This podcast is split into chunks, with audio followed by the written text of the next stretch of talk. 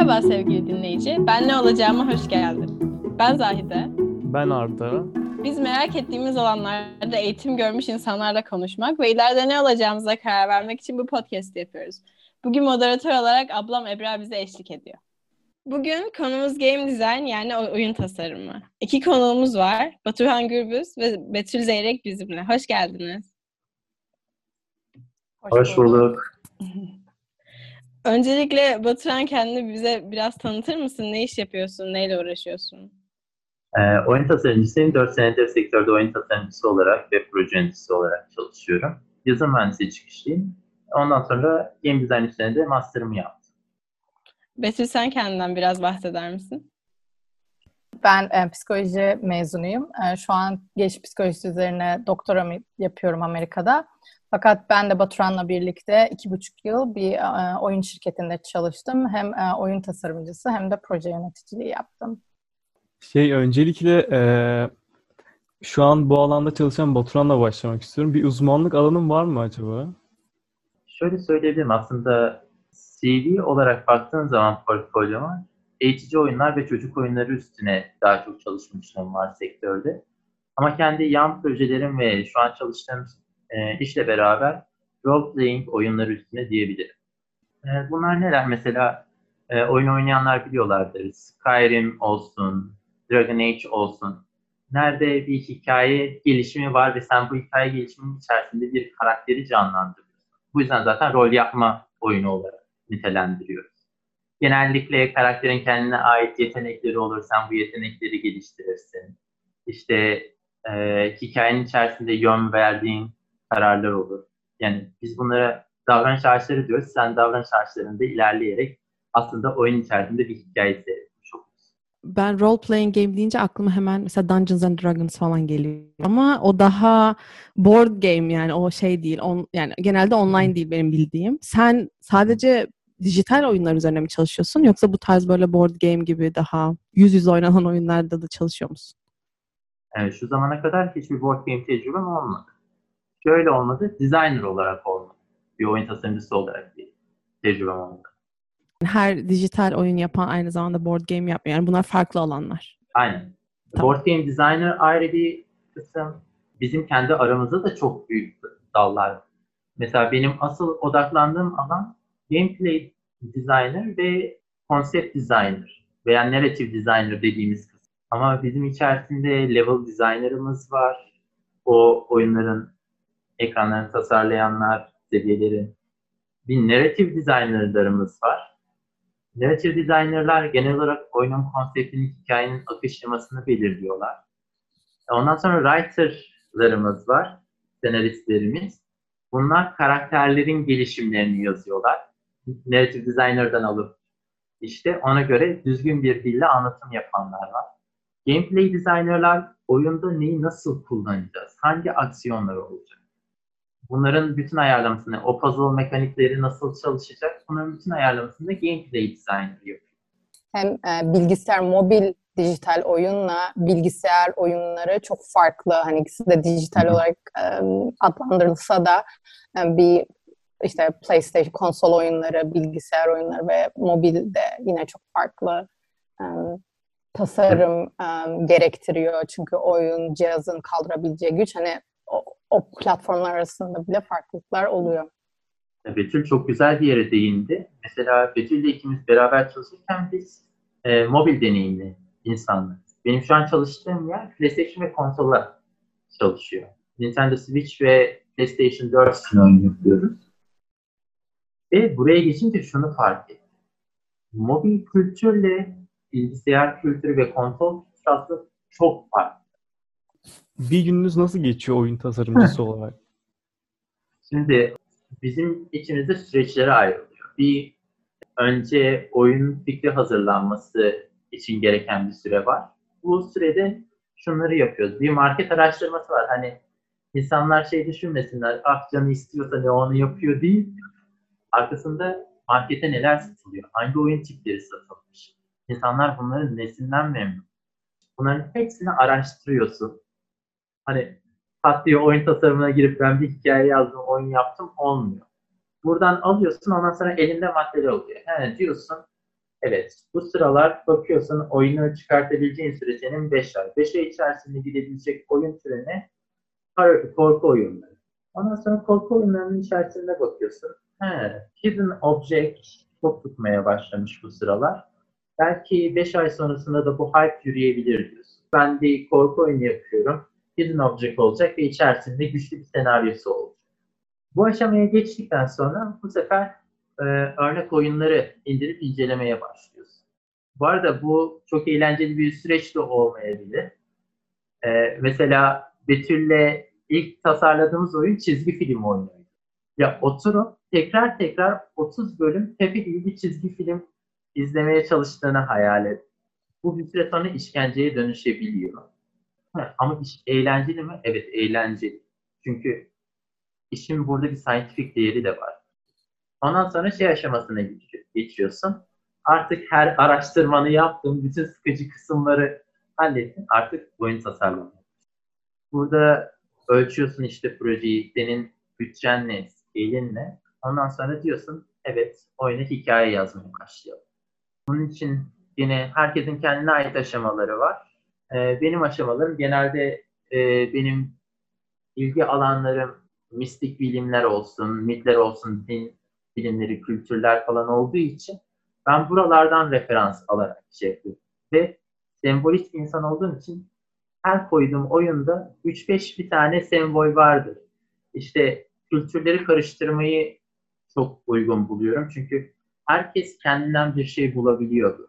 Şöyle hani soruya ben de girebilirim. Ben dediğim gibi psikoloji çıkışlı olduğum için çalıştığımız yerde ilk çocuklar için eğitici oyunlar yapıyorduk. Bir psikolog olarak öncelikle hani bize gelen hani en azından işte hani hangi yaş grubuna hitap edecek bizim çocuklar için öğrenmesini istediğimiz amaçlar ne?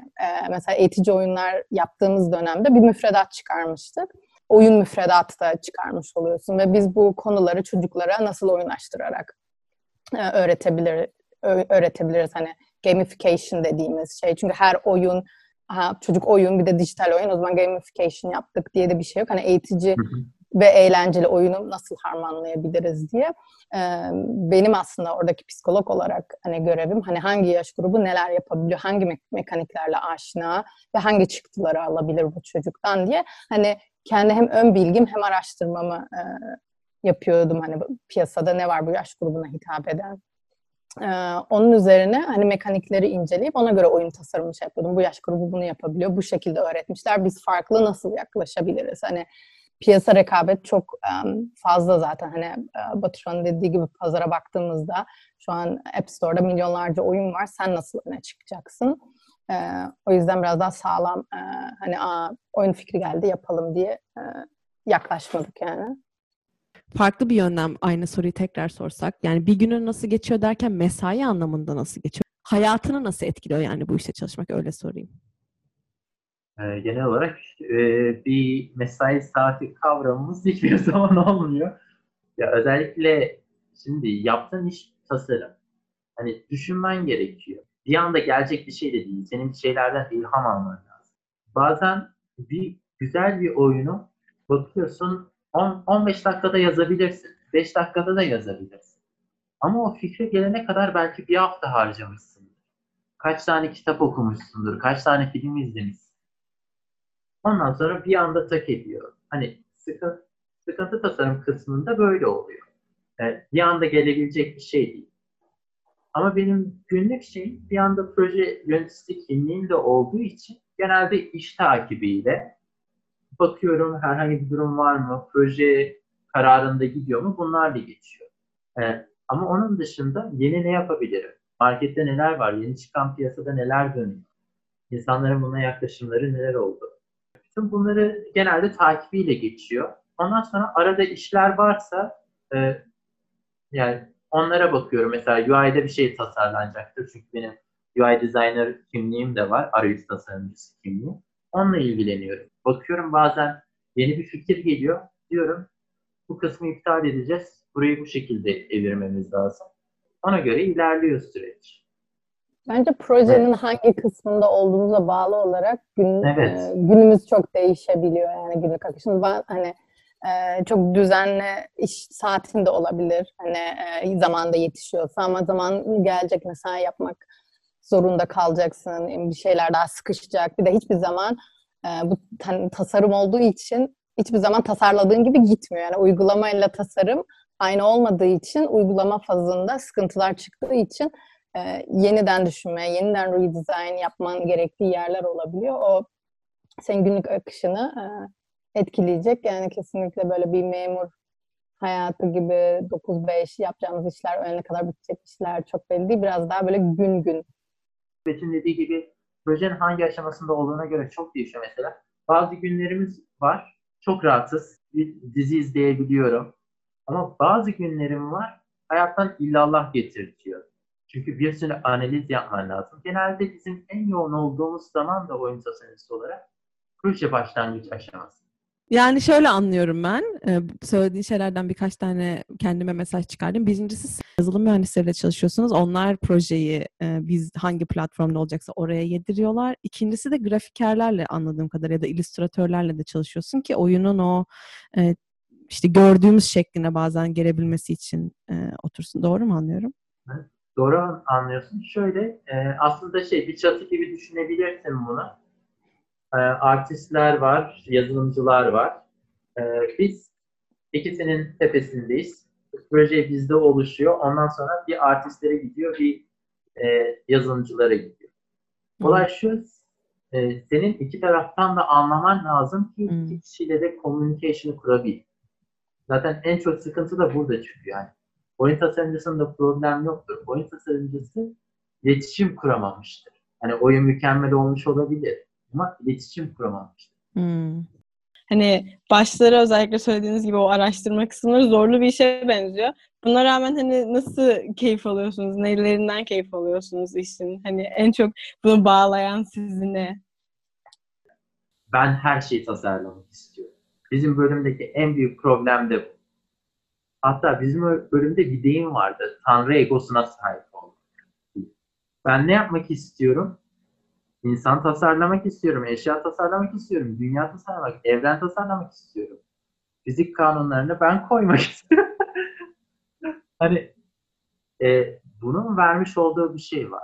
Ben hangi oyunu tasarlarsam tasarlayayım, orada benim kanunlarım, benim şeyim. Aslında birazcık tanrıcılık oynuyormuşsun gibi düşünebilirsin. O yüzden tanrı egosu olarak nitelendiriyoruz. Tabii bunu düzeyinde tutup doğru yaklaşmak lazım. Belki keyifli yanına ekleyebileceğim e, şeylerden bir tanesi hani oyun olduğu için hani çok e, yani yaratıcılık insanların hani yaptığı şeylerden örnek ilham alıp hani e, çok şey de öğrenebiliyorsun. Hani insanlar oyun sana ne katıyor diye düşünebilir ama hani artık oyun bir amaç gütmesi gerekiyor da eğitici oyunlar var, hani farklı sektörler var. İnsanlar yaratıcılığını konuşturuyor ve gerçekten wow olabiliyorsun, ilham alabiliyorsun. Sana farklı yönden bir şey e, katabiliyor. O yüzden hani e, bu renkli dünyası diyeyim oyun, tasarım ya da oyun sektörünün içinde olmak bence hani keyif veren yanlardan bir tanesi o çok farklılık, çok çeşitlilik ve hiçbir zaman monoton değil ve bu tasarım yanında beraberinde getirdiği için hani keyif aldığım yönlerden bir tanesi o. Yani bir de bir Baturan'ın dediği gibi belki hani bir ürün ortaya koyuyorsun. Hani senin aklında olan bir şeyi kağıt üzerinde sonra canlanmış bir şekilde görmen o sürecin keyfi e, bence oyun ya. tasarımının en tatmin edici yönü. Peki yine bundan da bahsettiniz birazcık ama hani ben spesifik bir örnek olarak sormak istiyorum. Hani gerçekten çok zorlayan sizi.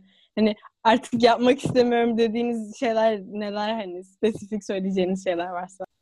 Bence e, oyun tasarımının getirdiği zorluk hani mesleğin kendisi değil de hani insanlarla İnsanlar. birçok farklı branşla çalıştırmanın getirdiği bir zorluk var. Hani bağımsız çalışabildiğim bir alan değil. Hani mesela bir e, grafiker ya da başka bir mesela birisi bir iş alır bireysel çalışır, işimi tamamlarım, teslim ederim. Ama bizim bir sürü e, farklı bölümlerle birlikte çalışmamız gerektirdiği için hani bu yazılımcıdan, çizerinden, e, grafikerinden hani her alanla çalıştığımız için onlarla e, olan iletişimde aksaklık, sıkıntı olduğunda günün sonunda sana yansıyor. Çünkü sen bunun sorumlusun, sen tasarımcısın. Sen ona nasıl anlattıysan öyle ortaya çıkıyor.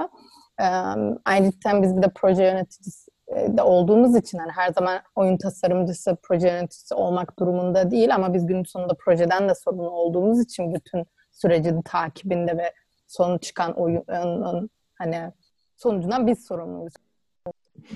Ee, yazılım mühendisliği okurken e, oyun tasarımına yönelmişsiniz. Ne düşünerek bu mesleği seçtiniz? Öyle. Ben oldum olsa tasarımla iç içeydim ve o yüzden ya, yazılım mühendisliği tam bana göre değildi. Beni tatmin etmiyordu. Görsel bir şeyler ihtiyacım vardı. Hatta bölüm değiştirmeyi bile düşündüm. Ama ondan sonra oyun opsiyonu geldi. Dediler bak sen bölüm değiştirme elimizde böyle bir opsiyon var. Dedim hay hay ben zaten her şeyi tasarlamak istiyorum. Hemen gözümde ışıklar parladı ve oyun bölümüne geçtim. Ya oyun oynamayı da seven bir insanım ve evet oyunları analiz etmeyi de seven bir insanım. Yani sadece yalın bir oyun oynamaktan hani iyi bir gamer mısın dersen hayır iyi bir gamer değilim. Ama güzel oyun analiz eder misin? Evet.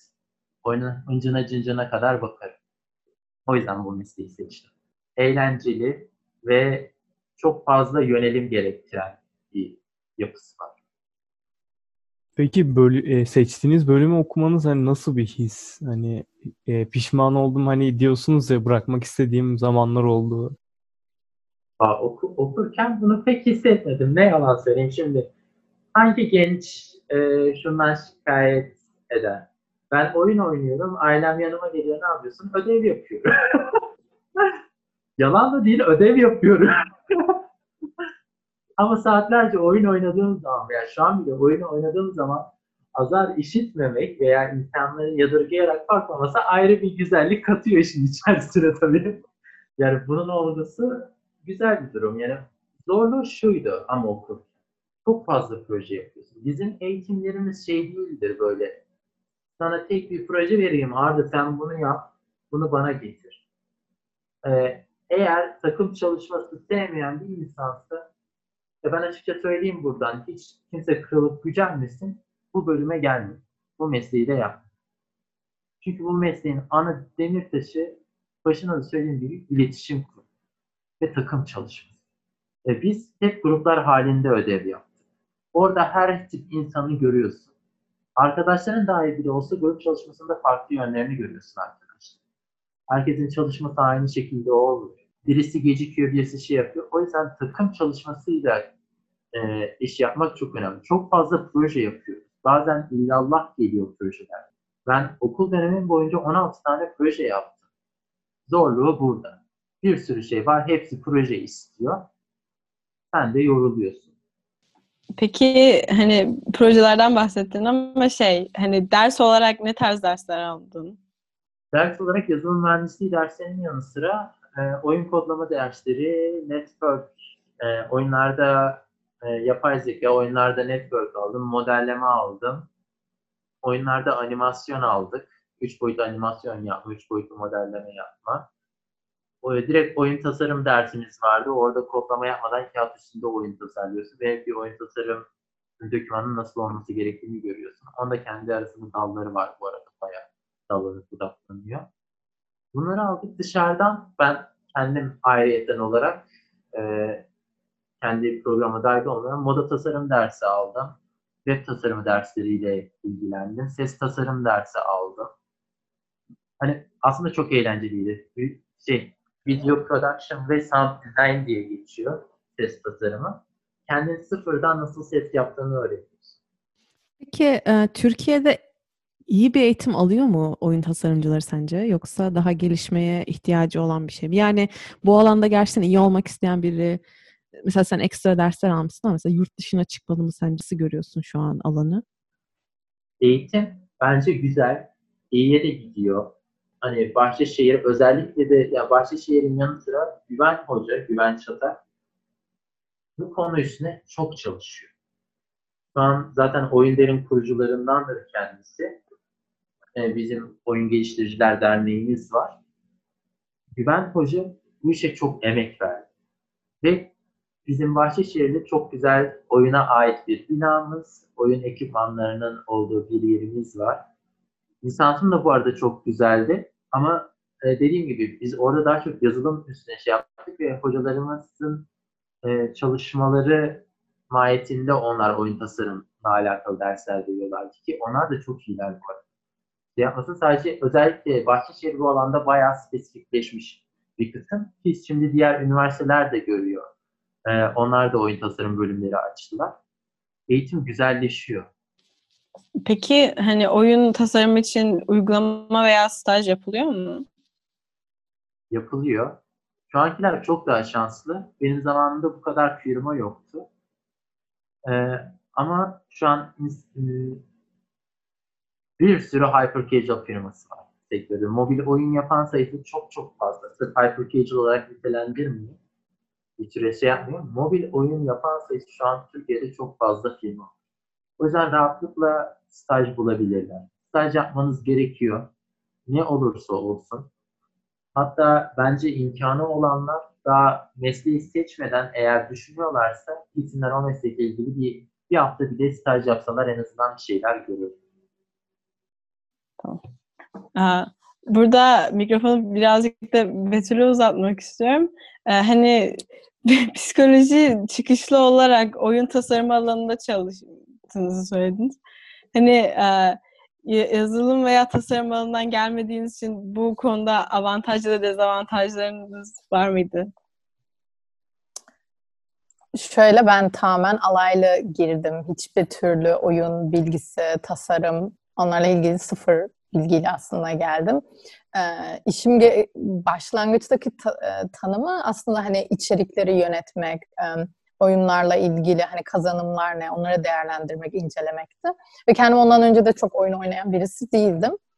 Ee, aslında sağ olsun Baturan'la birlikte çalışmamızın e, çok büyük etkisi oldu. Onunla birlikte e, çalıştığımız için çok şey ondan öğrendim ve hani çabuk adapte olabildiğimi e, düşünüyorum. Hani o aslında hani çalıştığımız biraz firma ve projelerimizle ilgili. Hani biraz iş tanımım değişti. Hani baştaki şeyler hani ilk başta oyun tasarlamadım. Var olan oyunları aslında inceledim ve onlarla ilgili yorum yaptım ve ilk başta tasarladığım küçük oyunlar biraz daha hani bizim psikolojide yaptığımız e, ölçme değerlendirme tadında bir şeyler hani bilişsel kognitif testler hani e, tadında. Ondan sonra hani adım adım e, oyun sektörüne girdim. Dezavantaj olarak görmüyorum da çok öğrenmem gereken şey oldu. Ama hani kendi bakış açımla da bir şeyler e, getirmiş e, oldum. Özellikle hani eğitici bir şey oldu. Hani bunu öğreneceğiz ama nasıl öğreneceğiz, nasıl öğretebiliriz? E, hani kağıt üzerinde nasıl çocuğa bir şey öğretiliyor ve bunu dijitalleştirmede ne yapabiliriz ve ne kadar etkili olabiliyor ve kendim de o sektöre geldiğimde biraz daha ön yargılı diyeyim. Hani ön yargılı dedim. Hani ben de biraz hani aa çocuk hani e, çok erken yaşta tablet oyuna şey yapması hani gerçek dünya e, öğrenmek için daha kıymetli e, hani hangi yaş sınırlarında olması gerektiğini hala hani aslında hani çok küçük yaş, iki yaş öncesinde çok hani ha, tabletten öğrenmesiyle gerçek hayatta ki etkileşimin aynı olmadığını düşünüyorum. Ama hani şeyi göre hani faydalı ve yararlı bir şey ortaya koyduğunda bu bilgisayar hani tablet olabilir, başka bir cihaz olabilir. Çocuklar gerçekten bir şeyler elde edebiliyor. Hani yeter ki o yaş grubuna e, uygun olsun ve eğitici bir amacı olsun. Peki şey kendinizi bu alanda geliştirmek için neler yaptınız? Aldığınız eğitimler veya kurslar oldu mu? Ee, Batu, Baturan abinin dediği gibi sizin de bu şey ek olarak aldığınız dışarıdan eğitimler oldu mu? Bence hani işin içinde olunca direkt alaylı olarak hani çok şey öğreniyorsun. Hani hiç kursa gitmeden aslında iş arkadaşlarınız hani ilk çalıştığımız yerde hani büyük bir ekibimiz olduğu için hani atıyorum e, ben UI'nin ne demek olduğunu bilmiyordum. İlk bana hatırlıyorum toplantıda UI tasarımı yapacaksın. Ben UI'nin hani UI hani açılımını bile bilmiyorum bana. Onun tasarımını yapmamı istiyorlar. Sonra dedim ki UI ne? Sonra grafik yöneticimize sordum. Dedim ki UI ne? Hani tasarımı nasıl yapıyor? Sonra ben oturdu. Dedi ki bak ben hani o grafiker olduğu için bana göster bak işte ben şunu tasarlıyorum, butonları şey yapıyorum, ana menü, arayüz, kullanıcıyla etkileşme nasıl? Ha hani orada aslında alaylı olarak her bir alanda çalışandan aslında onun iş alanını öğrenmiş oldum. Ben kod hala bilmiyorum ama artık yazınca aa bak hani öğrenebiliyorum şurada şu oldu, burada oldu. Hani çizer diyor ki sen bana bunu çiz dedin de ama bak şu şu şu hani parçaları şöyle bölmem gerekiyordu. Bunu anime ettiğimizde böyle e, sıkıntılar var. Hani aslında e, hata yapa yapa e, ve diğer arkadaşların e, mesleki uzmanlıklarından yararlanarak e, kendimi geliştirmiş oldum. Yani alaylı olarak e, bu işe girmek istediğin zaman birinin seni işe alması zor oluyor mu bu sektörde? Ya bizde şöyle bir durum var. Ee, okulun, eğitimin falan ya her şeyin önemli ama sonuçta senin isminin içerisinde bir tasarımcı geçiyor değil mi?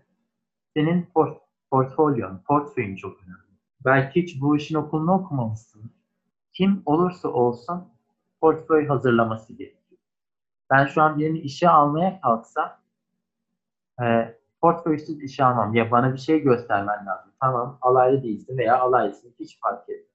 İş ilanlarında bir de şunu görüyorsun. E, ya bu bölümden mezun olsun ya da benzer bir deneyimi olsun. O yüzden atıyorum oyun tasarımcısı mı olmak istiyorsun? Bir iki tane oyun tasarla atıyorum bir, hangi birime kaymak istiyorsun? Oyun senaristi olmak istiyorsan senaryo yaz. Bir portfolyo oluştur.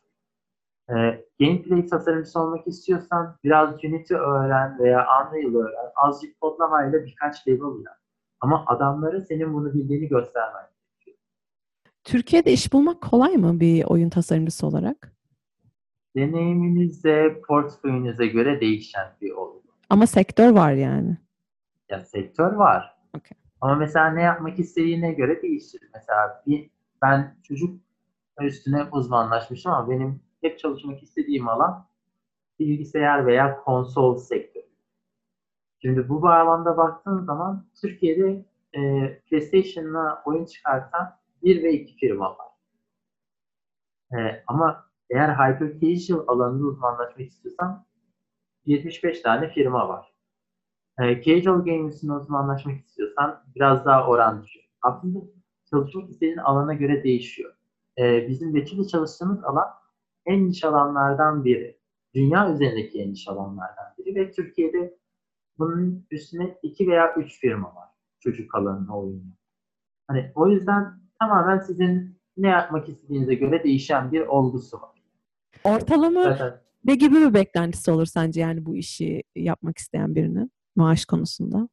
şimdi sektörün değerleri ve güncel değerler sürekli değişiyor. Bu firmadan firmaya da göre çok değişiyor. Ee, 4 sene deneyimli insanlar var mesela 10 bin lira maaşlar alabiliyor. 4 sene deneyimli insanlar var. 4 bin lirayla 5 bin lira arası da alabiliyor. Tamamen firmaya göre değişebilir. Ve firmanın verdiği şeyler de değişebiliyor. İşte mesela kimisi oyun satışından pay veriyor, kimisi ver, kimisi seni stock option'la şirketini ortaya yapabiliyor, kimisi yapmıyor. Yani bir sürü oynayan şey var. Ee, o yüzden şirkete göre çok değişiyor. Başlangıç olarak ama muhtemelen 2000 ile 3000 arası bir maaşla başlarlar. Junior olduklarını varsayalım. Bir de birimden birime de çok değişiyor. Tasarımcısı, oyun tasarımcısı, yazılımcıların hepsinin maaşları farklı tabii. Ama genel olarak bu aralıkta başlayabilir.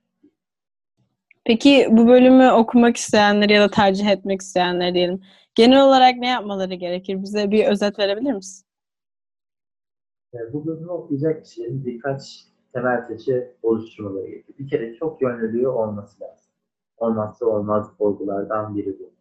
Hani sadece yazılım temelli geldim ben oyun tasarlayacağım diye bir olgu yok. İkincisi e, iletişiminin çok iyi olması lazım.